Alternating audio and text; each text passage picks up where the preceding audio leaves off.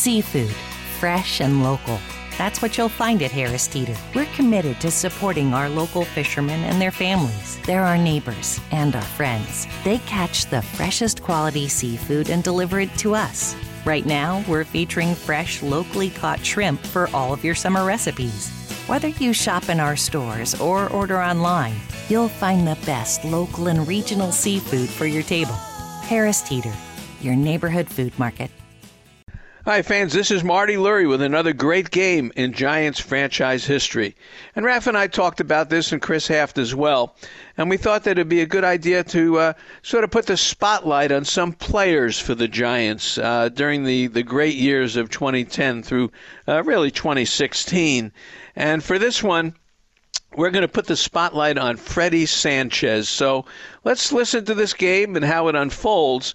But keep your eye on Freddy Sanchez, and that is who we want to really focus on and what uh, Freddy Sanchez meant to the San Francisco Giants. All right, it's August 24th of 2010.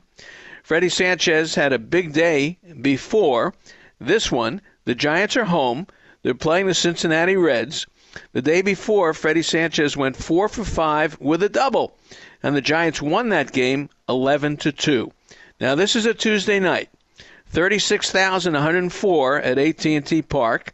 Left-hander Travis Wood on the hill for Cincinnati for the Reds, and Jonathan Sanchez is on the hill for the San Francisco Giants. All right, so we're thinking about Freddy Sanchez. This is 2010. The Giants end up 92 and 70, and you know they end up beating San Diego that last Sunday of the regular season. Freddy Sanchez came over to the Giants on July 29th of 2009, another one of those trades with the Pittsburgh Pirates for Tim Alderson. And that is how Freddie Sanchez, the second baseman, got to the San Francisco Giants. All right, here are the lineups for the Reds and the Giants. It's Phillips, Stubbs, and Votto, Rolen, Gomes, and Bruce. Ramon Hernandez, the former A, is the catcher.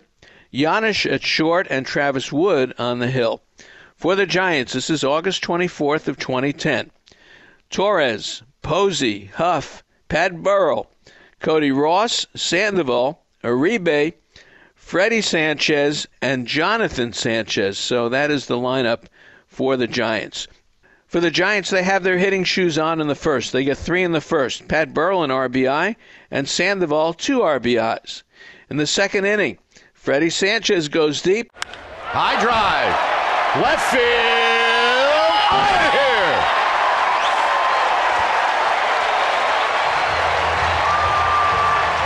It's official. He's hot. Four nothing Giants. Sanchez is third of the year. You go 0-2 to 3-2 and then go out of the ballpark. That is an exceptional at that. Puts the Giants up 4 nothing. It is his third of the year. The Cincinnati third, Phillips hits a home run to make it 4 to 1. In the Giants fourth, Freddy Sanchez a walk and he scores on Torres's hit. The Giants are piling it on. That makes it 7 to 2. In the Cincinnati fifth, Phillips another home run makes it 7 to 3. Stubbs a double Scott Rolen a homer makes it seven to five, and that is it for Jonathan Sanchez. He goes four and a third innings, six hits, five runs, three homers, three walks, and six strikeouts as Ramon Ramirez comes in for the Giants. Now in the Giants' fifth, it's Freddy Sanchez again. He gets a double, and he scores, and the score now is 13 to five. The Giants score six runs in the fifth inning. In the Giants' sixth inning, it's Freddy Sanchez again with a base hit as he scores, and the score is now 16 to 5. In the Giants' eighth, Freddy Sanchez with another base hit, and the Giants end up winning this one 16 to 5. So now let's talk about Freddy Sanchez in this game because he was a huge part of what the Giants did in 2010, and I think uh, we have to remember him. He doesn't get enough credit. Freddy Sanchez in this game went four for four, four runs scored. He hit a home run, a double, and an RBI. So for Freddy Sanchez, a big, big game for him. Now, in the series, Freddy Sanchez goes 9 for 11.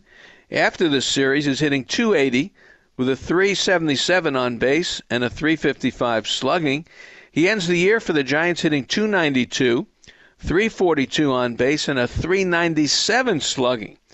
The last 11 games of 2010, and that's how important Freddy Sanchez was as the Giants chased down the San Diego Padres. Last 11 games, four doubles, two homers, and he went 14 for 45. Now, the final game of this series, the Giants win this one 16 to 5. The Giants are down 10 to 1. They come fighting back and they lose at 12-11 in 12 innings. But what a series for Freddy Sanchez. All right, let's take a look at his career. 297 batting average, 335 on base, and a 413 slugging.